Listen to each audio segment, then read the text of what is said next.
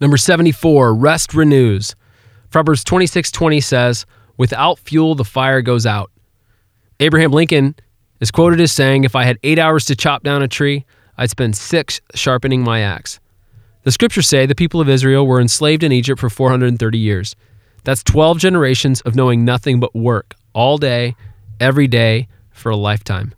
To give you a better picture of what this meant, if the sun was in the sky, the people were at work.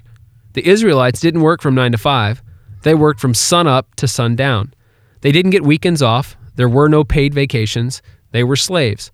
And all they knew was slavery all day, every day, and work. It makes sense then that once they were free, God gave Moses the Ten Commandments to help the people better understand how to live life not as a slave.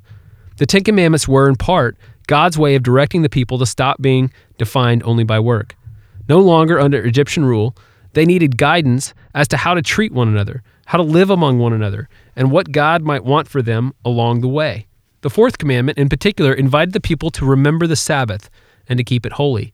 Sabbath, or Shabbat, literally means ceasing or stopping. The fourth commandment explicitly called the people to stop being defined by their work. God asked them instead to take one day a week and seek renewal. Living in the 21st century, I've never knowingly met an actual slave. That said, I have met a lot of people who need more of the fourth commandment in their lives.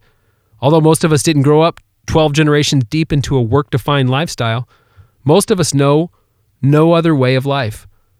We're just as enslaved to our work today as the Israelites were in Moses' day. Work is a good thing, but it doesn't define you. Yes, if you want to get where God invites you to go, work is necessary, but so is rest. A car needs to refuel to get from here to there. Your body needs food and water every day to survive. The same is true of your creative self. You need refueling. You need to quit work from time to time and seek renewal. If you don't ha- learn how to stop working and rest, you're going to burn out. When was the last time you really took a break from your work? What did you do to rest? How can you spend a little of today to be renewed? No matter what, rest renews.